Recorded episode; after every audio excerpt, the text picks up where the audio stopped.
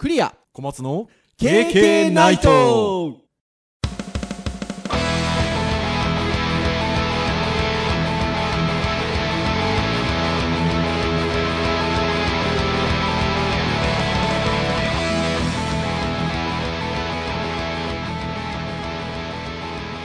ナイトイエイイエイ。ということで、えー、47回目。7回目ですね、はい、テンション高くね 初めて見ましたけど、はい、えー、お届けをしますのはクリアと小松です。はいどうぞよろしくお願いいたします、はい、よろしくお願いします。今日もねなんか何回か前と一緒で結構ちょっと鮮明な感じの音になってんじゃないかなと若干思うんですけど、はい、対面で、はいございますね。東京のね第3スタジオでそう第第3スタジオで。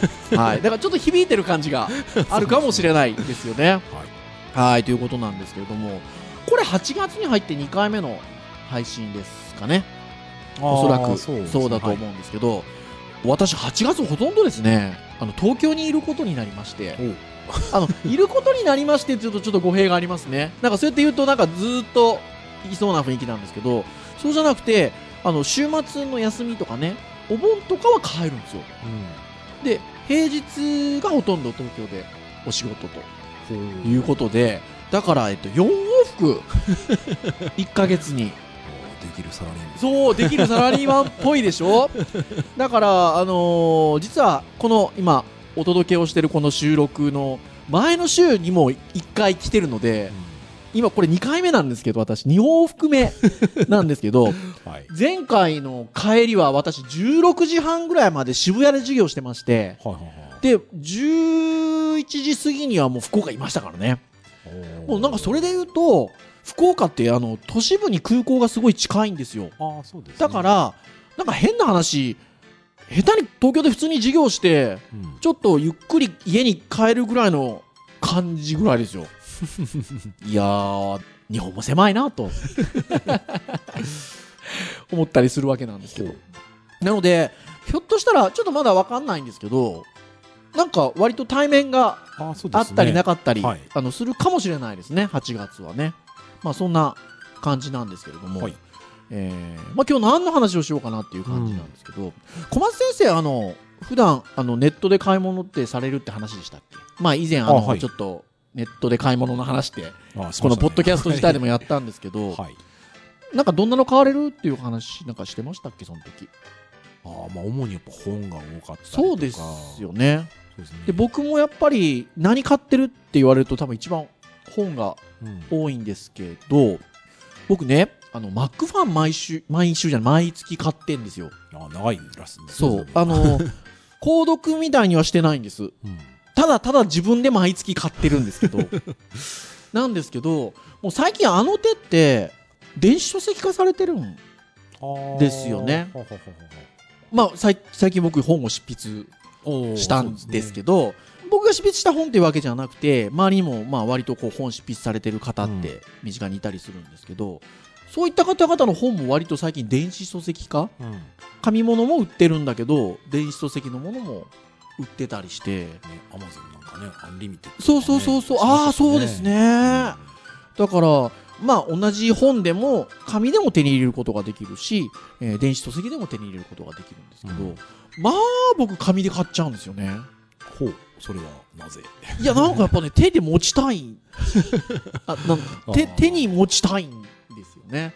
だから多分古いタイプの人間なんですけど、ね、CD は買うっていう。そう。だから ねね。なんかだから結局情報を得るって意味で言えばね、うん、まあディスプレイで見ようが、うん、紙で見ようが変わらないし、まあ、かさばらないっていう意味で言えば電子書籍の方が、まあね効率がいいっちゃ効率がいいんですけどなんかねマークファンなんかも買っちゃうんですね。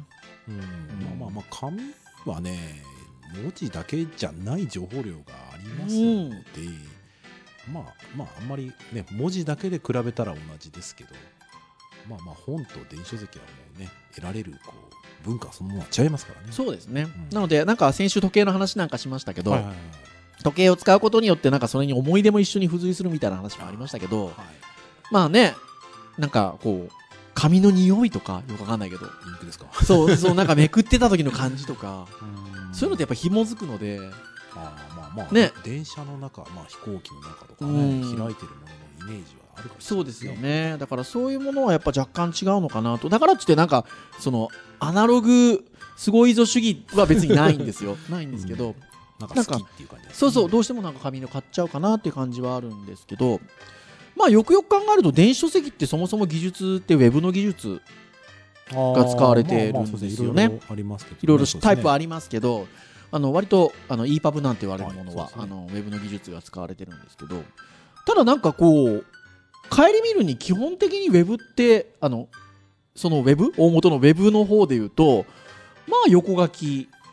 まあそうですね。そうですよね、なのでまあなんでしょうウェブの文化っていうんですかね。もうそもそもが、まあ、最初英語でしたからね。そうですよね。だから日本語のウェブあのウェブページに関してもまあ基本日本語も横書きにする場合は左から右にそね。そして上から下に流していくので、まあ、横書きって考えれば、えーまあ、英語と同じ、うん。まあ、これが、えっと、アラビアの方でしたっけ？あっちの方でしたっけ？はい。あっちは右から左だったりしますからね。そうだからまたそうなると全然文化が違うんでしょうけど、まあ、日本の場合横書きする場合はまあ英語と同じなので、えーまあ、それで言うとウェブサイトはなん。かもうあたかも当たり前かのように、まあ、基本的には横書きだって感じなんですけれどもなんかね縦書きのウェブサイトってないもんかね？ないもんかね？っていうかまあそんな感じでちょっと探してみたら、はい。意外と、うん。まあ、あるなと。そうですね。いうことで、まあ、今日ウェブのターンですので、はい。ちょっとこう縦書きのウェブについてはい。もしくは、まあ、そこに関わるなんていうのかな？ウェブの文化についてちょっとうん。話してみようかなということで、今日は行きたいわけなんですけど。はい。もともと、えっと、じゃあちょっと縦書きのウェブについて話そうかっていう時に小松先生が最初編集会議ではい。振ってくれた、なんていうかアワードというかコンテストというかはい。それがあったんですよね。えっ、と今年あ去年かな？去年の11月ぐらいから募集があって今年の4月ぐらいに一応発表があったみたいなんですけどうんうんうんうんえっと縦書きでウェブデザインっていう、ほう。えー縦書きウェブデザインアワード。ほう。あ今年の1月4日ぐらいから応募開始しましたみたいな。書いてあるので。そうですね。審査員がまず最初に年末に決まって今年の頭ぐらいから行行われたみたいですね。で実際にアワードが発表結果が発表されたのが、えっと、4月の13日、はいそうですね。んかな？ということでそのアワード自体は見事もう賞が決まって発表されてるんですけど、面白いですね。うん面白いですね。そもそもがなんていうんですかそのアワードをやってるなんていうか開催元っていうのが縦書きウェブ復旧委員会？はい。でまたその縦書きウェブ復旧委員会のウェブサイトもちゃんとあって、はい。まあ、当然なんですけどそこも縦書きになってまして、うん。まあなんかこういうものに委員会があってそしてアワードをやって取り組むっていうのはその文化の復旧っていうような意味で言えば本当に、うんあのいい取り組みですよね。普及とかふ普及普及、普及ね、普及ね、普及ね。ごめんなさい、僕ちょっと日本語がね、あまり上手じゃないので、えー普及ですね、普及。普及っていう観点で言うと、あの、すごくうんいいですね。なんかね、その昔から割とそのウェブのね、あのところってそういうアワードって割と結構あった気が、ね、東京インタラクティブアワードだったりとか、えーまあ、今でもありますヤフーのね、はいアワードなんかもね、まあ毎年やってますね。まあ、ちょっとだんだんだんだんその時代に即した形で変わってはきてはいるんですけど、はい。まあ、そのやっぱりなんか、ウェブのね、勉強とかデザインやってる人が、うん。なんか勉強する上でね、目標を持ってていいなっていうのがあって、はい。でそこにやっぱり刺激も受けるし、うんやっぱりそこでお題が出されたらそこで何か作ってみようっていうなんかねきっかけも作れるなと思っていて、うん。やっぱこうちょっとこういうアワードってすごくいいなっていうのが。いや、本当そうですよね。なん。だかで、メディアパートナーなんかを見ると、ウェブデザイニングさんがメディアパートナーで入ってたりとか、まあ、あの、これに付随するセミナーうん。みたいなものが、まあ、CSS ナイトが絡んでたりとか、えーまあ、ある学校さんが絡んでたりとか、まあ、いろいろしてるので、なんかこう、なんていうのかな、全体でちょっとバックアップしてる感じも、うん。すごくいいなというふうに思いますね。そうなんか多分ねアワードとしては例えば映像は映像できっとねあるでしょうし、うん。うん。でウェブだ昔はねそのフラッシュとかあった頃にやっぱフラッシュのやっぱはい。りそういうね、あのアニメ甲子園みたいなのがあったうりとかね、んいろいろしましたけど今やっぱちょっとウェブのその表現だったりとか、はい。まあなんでしょうね。あの使われ方って言ったらいいのかな,、うん。なんかそういうのが割と成熟し始めたせいなのか、こうはいいうなんかプラットフォームでのデザインみたいなものがこうアワードとしてなんか日本は少ない気がすごいしていて、うん。なんか世界とかはね割となんかうん。そうそうそうそう。調べるとなんか出てきたりはするんですけど、そうなんかいいなぁとこれなんか今年やってくれないいや本当そうですね。なのであのねまた今日はあの紹介するウェブサイトとかはあの配信サイトの方ではい。リンクなんかを紹介したりするんで、ぜひご覧いただきたいんですけどあのまたやってほしいですね。ううん。んいやそういうふうに本当思います。でいくつか賞が決定してましてはい、高校生以下の部うん。みたいなのがあったりとかあとはこう自由部門うん、みたいなものはいくつかね選ばれてますよね。ね。あとは課題部門、これはあの多分お題が与えられて、はい。うんあのーやってるようなものもあったりとか、まあ、いくつかね部門に分かれてるんですけどこれす結局1234567891011個11サイト賞が与えられてまして。まあ当たり前なんですけど全部縦書き、うん。で、えっと作られてると。なんか小松先生気になるものありました？一応話題で挙げてらっしゃったのはあの絵巻物っぽい感じてるやつを。そうですね、あのーパッパッパッと見た感編じ集会議でははい。挙げら挙げていらっしゃいましたけど。なんかねその巻物を使った表現ってうちの学校の学生なんかもはい。デザインのコンセプトとしてあげるんですけど、はい。やっぱりね出来上がってくるものが非常に中途半端だおったり横書きがやっぱそのまま入ってきちゃったりね。はいはいはいはい縦の巻物に横で書くみたいな。ちょっと違うよなとか思いながら、確でもやっぱり縦書きねやっぱり技術的な部分で今そのインターネットエクスプローラーが9以降であれば使い CSS が使えたりとか、あとフォントのウェブフォントが使えてアウトラインのフォントが使えるようになったので、割とそういう日本語のフォント綺麗なフォントが縦で使えるっていうのがあるので、でやっぱこのねあの入賞したその中で、はい。まあ、巻物を使った表現をはい。してるページが、はい。でまあ、動きが非常にこうなんだろうなあのいろいろ惜しい部分も、まあはい。なんかね感じるところもあるんですけど,、ますけど。はい。ただやっぱり綺麗だなと思って素直にこう見た時に、うん。あの巻物ではないんだけど巻物のモチーフとしてはすごく綺麗にこう出来上がっていて、はい。あなんかこういう作品とかっていいなっていうふうに、ね。えね、世界観きちっと綺麗にできてるんで。このねそのえっと課題部門でねそのあの絵も絵巻物の表現をしてるサイトがあるんですけどこれね撮ってる方ね実はね自由部門でも撮ってるんですよ。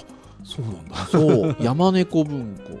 あの自由部門の方でも同じ方入賞されていて。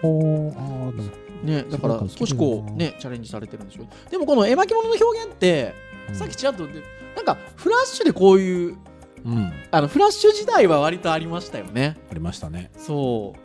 なんかだから返す返すもなんかあって成熟した文化がなくなってしまったのは非常に惜しいなとは思うんですけどなんかまあその頃に表現していたものをこうやこういう形でまあ縦書きであったり JavaScript もそうですけど、まあ HTML5 とかもそうですけどでまあでもなんか表現をこうしていってっていうのはまあいいですね。うん、いいなと思うところもあるし、うんあのなんでしょうね。一般のサイトにはやっぱりこう取り入れられていかないうん。イイメージもすごくあって、はい。でそれはなんか僕らが10年ね20年近く触ってきたそのウェブの文化、うん。ね縦書きの文化は縦書きの文化ですごく漫画だったりとか小説とかでね、触れてきて今ははい。電子書籍が縦書きの文化としてあるんですけど、うんウェブサイトでウェブコンテンツを見るのにじゃあうんお客さんに縦書きのコンテンツをそうん。の提案するかっていうと、うん。コンテンツをすごく選びそうな気がまあそうですね。でも本来ねそのサイトの表現としてじゃあ、うん。なぜ横書きなんだって言われた時になんで動きなんですか？そう。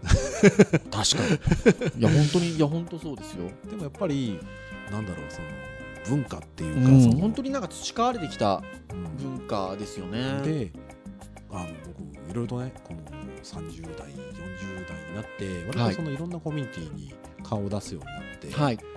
慣例っていうのがね、うん割とその強いなと思う瞬間が結構よくあって、はい。で寒冷自身がねやっぱりそのまあ法よりも強いとは言わないけど あの寒冷自身が持ってるものが力ってすごく強くて、だからそのセオリーだったりとかね、うん。やっぱりその文化慣例みたいなものがウェブに来た時に、うん。縦書きってねやっぱり異文化なんですよ僕からして。みたらねそうでしょうね。いや、だと思いますよ。そう、だから、ね、本当に細かいことですけど、まあ、僕ら小学校ぐらいの時って、まあ、原稿用紙を配られてですね、縦書きで作文か書かされてっておかしいですけど、えっと書くようなこととを勉強してって、じゃあ段落の頭は必ず一文字下げて、書き始めてっていうようなことを、なんか、こう、とうとうとうん。勉強するわけじゃないですか。でそう考えてた時に、あのーまあ、それってほ本来であればその横書きであってもお同じルールなはずではいでウェブに関して言うとその例えば一文字字下げするみたいなことって普通にあのスタイルシートの技術としてうん。もうそんな新しくないものであって、まあこのあれもう古くから使われてるもんで言うとテキストインデントってまさに文字をインデントするっていうスタイルシートのプロパティ命令があって 1M って一文字分下げてねってやってあげればもう全然技術的にできるんですけど、うん。やんないんですよね。だからその ウェブの文化っていうのは特に段落に対して一文字下げるみたいなのはなくてなんか書いていくような感じのところがあったりなんかウェブ独特のなんかもうなんか文化みたいなのがなんかありますね。まあ結局ね金属処理の話をしちゃうと、はいはいはいはい。そもそもブラウザがね持ってるものが金属処理がでうんきないう。できないですからね。それがなんか技術的なものとして当たり前のもうのにん、なっなってしまてるからうんそっちがそっちでウェブのなんていうのかな文化にうん。なっちゃってる部分っていうのはね非常に大きくありますよね。まあそういう意味で言うと最初が技術が追いて追いついてなかったことによって、うん。なんかそそれがウェブのなんていうかな文化になってきてるっていうところがあると思うんですけど、まあ、この辺の、まあ、縦書きの表現っていうのがスタイルシートでできるようになってきたりとか、うん。あのしてくると本来はあまりなさウェブ上ではなされていなかったこういう表現が自然になってきても別にならおかしくはない ですよね。うんまあ定着するかどうかですようん。ねだから編集会議の時に小松先生が縦書きのサイトのまとめサイトみたいなものをちょっとあ、の紹介してくださっててその中にあったのかな？すごい上手なあのあれ料理のレシピのサイトかなんかでした？そうですね。なんかはもう何ら違和感のないなんかね感じで組めてましたよね。あのあれ何のサイトでしたっけね？こなんですけどえーおあ小松先生がご自身 サイあのマシンをこっち向けてくれてますけど、ね個人のねブログのレシピ集なんですよ。ほうクラゲご飯。クラゲ本でハテナハテナのはい。あの一応ブログはい。なんですけど、はい。お品書きからお品書きが縦書きなんですよね。でそこまではまあまあまあまあまあなんかあそうなんだって感じなんですけど、うんでクリックした先のページが、やはい。っぱり写真が綺麗なのもあるし、はいあの縦書きの文字がねあなんだろうなあの僕はやっぱ違和感ないと思ったのが、はい。雑誌の1ページ切り抜いたような感じっていうのとウェブサイトがねなんか同時にせ成立してるんですよう。綺麗に整理してますよね。で写真の上に、まあ、いわゆるこう雑誌なんかのレイアウトでよくある、えっと、見出しがうん。写真の上に載っててっていう感じで言うと、まあ、昔からのそれで言うとウェブの慣例で言えばこういうのはもう画像に文字をうん。編集して加工しちゃってみたいなところだったんですけどもう文字組みですし、そうですね。うん、この辺りねどうなんだろうな。ウェブフォント使ってあげたりしてたりするのかな。あしてると思います、はい。してると思いますよね。え表現ができていたりとか、そう。でねそのやっぱね縦書きやっぱ強いなと思う瞬間もちょっとあって、はい、大きいグラフィックとはい。合わせた時にその僕ね常々、ねはい。ウェブサイトをデザイン最初した頃って、はい。どうしてもね英語を使いがちだったんですよ、はい、でやっぱりなんでだろうっていうところで話してたら、やうん。っぱり英語字面がいいと、うん。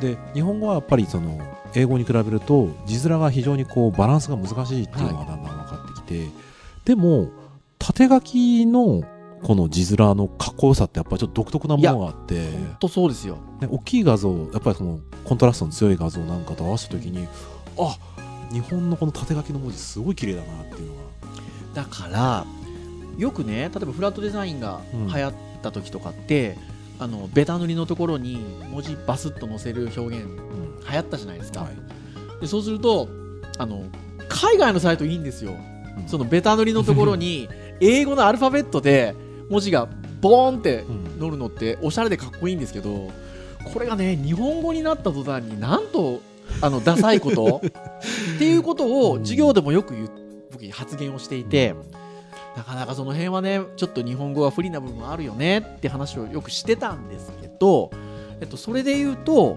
あの今小松先生がおっしゃったような例えば大きな写真ドーンと見せてそこに対して綺麗な明朝系のうん。書体で割と余白を持ってドーンと縦書きで置いてあげるとこれはあのアルファベット英語にない美しさがありますよね。そうそうそうそう。だからやっぱりなんかどうなんでしょう。そういうレイアウトだったり見せ方って紙の文化で培ってきたものなのかもなのかもしれないんですけど、うんそうですね。それをなんかウェブで表現をしていくようにできればそれはなんか僕たちがウェブの世界でなんかそのアルファベットのデザインになんか憧れとか 嫉妬を持っていたものの逆をできることもあるかなと思うんですよね。あのアメリカの英語圏の人が美しいなってちょっと嫉妬を感じるような、えーものって意外と私縦書きの表現っていうのにはあるんじゃないかなってね、うん。今なんか小松先生の話聞いてたらそんな風にちょっと思いましたね。なんか盛り上がってきましたね。うん。そうタイポグラフィーとしての美しさもあるんだけどやっぱり、はい。なこういうなんかねビジュアルとうん。そのキャッチうん言葉綺麗に。うん。でその下に縦書きのやっぱり文字が来ることにははい。割と違和感少ないなって感じそうそうそうそうそう。だからするので。そこにねちゃんとぶら下がって読ませるところも縦書きの番組にしてあげると本当にささっきのそのそれこそレシピのサイトなんかはまさにそうなんですよね、まあ、あとは読ませる部分もちゃんと縦書きで番組されてるんですけど全然違和感ない。自然にうんいく感じがあって。まあ写真は相変わらず大事だなって。うんまあそうですけどね。でもねちょびっとね横書きは入ってるんですけどそれもね違和感ないんですよね、はい。うんだからまあこれはこれできっとエディトリアルデザインのね領域な。そうなんですよ。ね。だからそこら辺をまた行こうとすると 僕らが嫉妬を感じるのは古くからいわゆる紙物のグラフィックデザインをうん。されてる例えば先生だったりとかっていうのはやっぱりあのその辺お上手でいらっしゃるじゃないですか。だから編集会議でもある、えーほにゃほにゃざわ先生に なんか縦書きのデザインの勉強会とかやってもらえると嬉しいよねなんて話出てましたけどなんかそうなっちゃうんですよねなんかねあね。のそういう縦書きのサイトを じゃあなんかねアワードじゃあ学生に作らせようみたいな時にそう先生監修してほしいな。そうですよ。よねよねほにゃ先生。よねほにゃ先生。南ほにゃざわ先生。南風堂南風堂さん。ね とかになんかねそういうちょっとなんか勉強会とかやってくれると嬉しいなとかね。な思いますよね。いやそういうふうに思ったりするなっていうふうに思いました。まあまあでもその今までは、うん。あのやっぱりこう技術的な制約で、まあ、そもそも綺麗に見せられないっていう部分があったと思うので、まあ、今後は特にやっぱりこうウェブでのねその表現って昔はフラッシュみたいなものと動きだったりとか、はい。驚きね、えーやっぱりそのインタラクティブ性がそのサイトの面白さを決めてた部分もあると思うんですけど、今はだんだんそういうのがなくなってきて、うん。まあ、ちょっと寂しい部分もありつつ、はい。やっぱりこうサイトを見せていく手法として、縦書きっていうのは一つなんか一つなんですかね。あの一つの手法なのか、はい。文化なのかっていうのはちょっとあれですけど、うん。あっていいな、まあ、コンテンツによってはもうそれは縦でいくべきでしょうぐらいの感じに、ねなってくれるとすごくいいですよね、てかこういうものってなんだろう。今まで僕らがこうウェブサイト制作してて楽しいっていう領域の一つだと僕は思うので、はい。ね、今勉強中の人とかはねちょっと縦組みのサイトを一回なんかチャレンジするときにうん。やっぱりねいろんなね縦書きのね美しいものをね見うん。見てほしいないや本当そうですね。でまあそういうなんかこう美しさを極めるっていう、えっと、考え方もある一方で、その縦書きって結局そのこう右から左に流れていくんですよね。はいということで言うとその通常の左から右に流れるものとはその視線の動かし方も違うし、うん。それをウェブで表現していこうとするとまた動きも異なってくるかかもしれないじゃないですか。でそういった中であの僕すごく昔から好きな縦書きのサイトがあって、えっと、西尾維新さんのはい。はいウェブサイトなんですけど、えっと、ここ縦書きなんですけど、ん。えっと、公式サイトで、えーただ、えっと、なんて言ったらいいんでしょうねまたちょっと今語ってきたものとまた若干違うというか、うん。その縦書きをそのうまくデザインの中にこう使ってそのなんか美しさを極めるっていうような感じよりは まあ普通にこう読ませる情報を割とその単純に単純にって言い方また違いますけど縦書きで見せてるんですけどそのいろんなねこの方あの作家さんでいらっしゃるんでいろんな本書いてらっしゃるんですけどその本が原稿用紙みたいな感じではい。表紙のページ入っていくとパパパパパッとこうまず出てくるんですけど、とそれぞれのこう作品の文章になってるのでマウスオーバーするとこうちょっとねこうマーカーでシュッシュッと引いてるような、でクリックをするとそれぞれね全く違う動きでその作品の方にシュッシュッシュッと入っていくんですよね。でこの動きが全部これウェブベースでつけてあるんですね。映像じゃないんですかそうなんですよ。でしかもそんなに動作的に、まあ、ちょっとブラウザー選びそうは選びそうですけど、うん。重くなくて。そうですね気持ちいいうん気持ちいい動きで本当いろんな表現がなされていて。でねこれがまたあのレスポンシブっちゃレスポンシブになってましてうん。こう分かりやすくレイアウトが変わるっていうよりは あの幅を縮めてスマートフォンぐらいの感じになると、えっと、単純にその縦書きのままなんですけど、うん。横にスクロールして読み進めていける。っていう、なんかちょっと変わったタイプの,、うん。あのレスポンシブになってまして。これ面白いですよね。面白いですねこれ。なんかこうその横縦書きであってその視線に合わせるなんかナビゲーション？うん。ナナビゲーション？うんナビゲうん。を極力表現する。スムーズに表現するっていうことだったりとかなんかそういうこうクリックをしての動きっていうのがまたちょっとさっきまで語ってたうん。縦書きの美しさっていうところだけじゃないなんかちょっと縦書きの文化にちょっとチャレンジしてるうん。感じ、うん。なんかすごくいいなと思って、これはあれですうねん。なんかもう計算すごいされてるなっていう感じがしますね、うん。でうんなんだろう。綺麗もあるしかっこいいもんそうなんですよね、うん入ってるしウェブの考え方からしても、はい。縦書きっていうのをどう解釈するかっていうのが、はい。メニューとかの使い方とかでもすごくこうん。う、ね、僕らメニューは左上に、はい。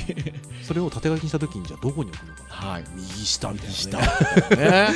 そう、で動きも右下で右から開くっていう、ん、まあまあそう、ねね、解釈として縦でそうしたらその解釈正しいよなってこれどこが作ってるんですかね？僕もうあのまずドメインからあっぱれですもん。あ。にしおいしんっていう。ny. 塩イズドットインそうです。イン どこですかねどこですかねこれね。インド。とかですかね。ねえなのかな。久しぶりにこういうドメインの姿見ましたそうそうそう。だからねなんかいろんな意味でちょっとチャレンジングだし、あのねいいいいなと思いますね。なんか他にありました？まあそんなとこぐらいですか？いやなんか綺麗なサイトはねすごく、多いですよね。ね。そういう観点で見ると、うん。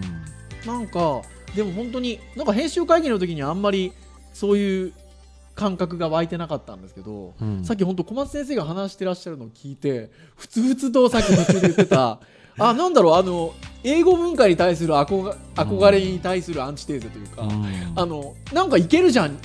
縦書きっていうの気になんか今配信で喋ってる間にすごいなんかテンション上がりましたね。そうだからでもねやっぱりそのウェブの文化っていう部分とやっぱり縦書きの文化がやっぱねどうしてもぶつかる部分があるので、それをうまくするのか縦書きを縦書きらしくするのか、はい、まあ、横書きと横のそのねねなんとこうブラウザって右が進むみたいなうん。感覚もやっぱり僕らはもうできてしまってるので、うんまあ、だから縦書きもあるんだけど横書きとの組み合わせがすごく綺麗なサイトもはい。結構あって、はい。まあ、多分多いのはそういう感じなのかなって気はね、うん。するんですけど、まあ、ちょっとね中途半端になるとやっぱりね雑誌とかに比べちゃうと、はい。すごくなんかウェブのデザインだみたいなね、感じのこと言われるかもしれないけど、これはね相当やっぱ難しいなってそうですよね。うん。目線の流れもそうだしそそもそも使ってるやっぱりね、うん。普段のサイトとの違いもやっぱり感じるところなので、うん。まあ、そういうのでもね本当に多分和の表現をするっていう時には逆に言うと洋ではできないはい表現の仕方ではあるので、まあ面白いですよね。そうですね。右から読む文化があっても左から読む文化をちゃんと許容できてる。そうそうそうそうそうそうだそうね。いや本当そうですよね。って漫画も右からですよ。はい。そうだから漫画を英語版とかにするときってコマ逆大変なんですよコマ逆にしたりとか逆にしたいってこう右と左逆にしたりとかね、うん。その辺そういえば卒業制作で研究した方が2年前ぐらいいましたね。たね。今いいんで元気にやってるかな？はい。ありますが。はい。なのでなんかあれですね。まあそろそろ時間が来てるんでっていうところがありますけど。はい。なんかチャレンジしてみますか？我々の共通のサイトといえばだもうね。ねえ。KK ナイトのオフィシャルサイトですか？ねあれワードプレスですよ。ね縦書きにするぐらいはできそうな気が。まあね。なんかかっこよくなるかどうかまだ。別ですけどね。でもなんかまあそのまあ我々取り組んでみるみたいなこともあれですけどなんか例えば学生とかとうん。一緒にもうなんか決め決めた日にうん。ちょっとねじゃあ何週間か後にやろうっていうのはなかなか難しいですけどじゃあなんか冬から春ぐらいにかけたこの日にとかこの 2, 2泊3日でなんかちょっと縦書き合宿とかやるかみたいなとかね。そういうのはなんかありかもしれないですよね。ねうん、なのでなんかちょっとこう配信で喋ってるうちにテンション上がったので。な何がしかねね。ちょっとこうやってみても面白いかなっていうふうに思いますね。縦書きの文化にね。うん、そう。まあウェブを長くやってきてるものとして、うん。まあただ日本人としてそこのこう 折衷にうん。挑むっていうのはあの意外とありかもしれないですよ。うんなので、あのーぜひその日が来るのをお楽しみにしていただければなんつっちゃったりして。はい。はいえー、っていうところでしょうか。そうですねはい。ということで、えー、KK ナイトはですね、毎週木曜日に、えっと配信をいたしております。はい。公式サイトで直接あの聞いていただくこともできますし、あとはえー iTunes ストアで、えー購読登録していただくと、えー毎週降ってくるとでしょうかね。はい。なので、まああの、どちらにしろ、まあ、私たちの思いとしては気軽に聞いてもらいたいなっていうことなので、なんか登録してなんとかっていうのがよくわかんねえぞと。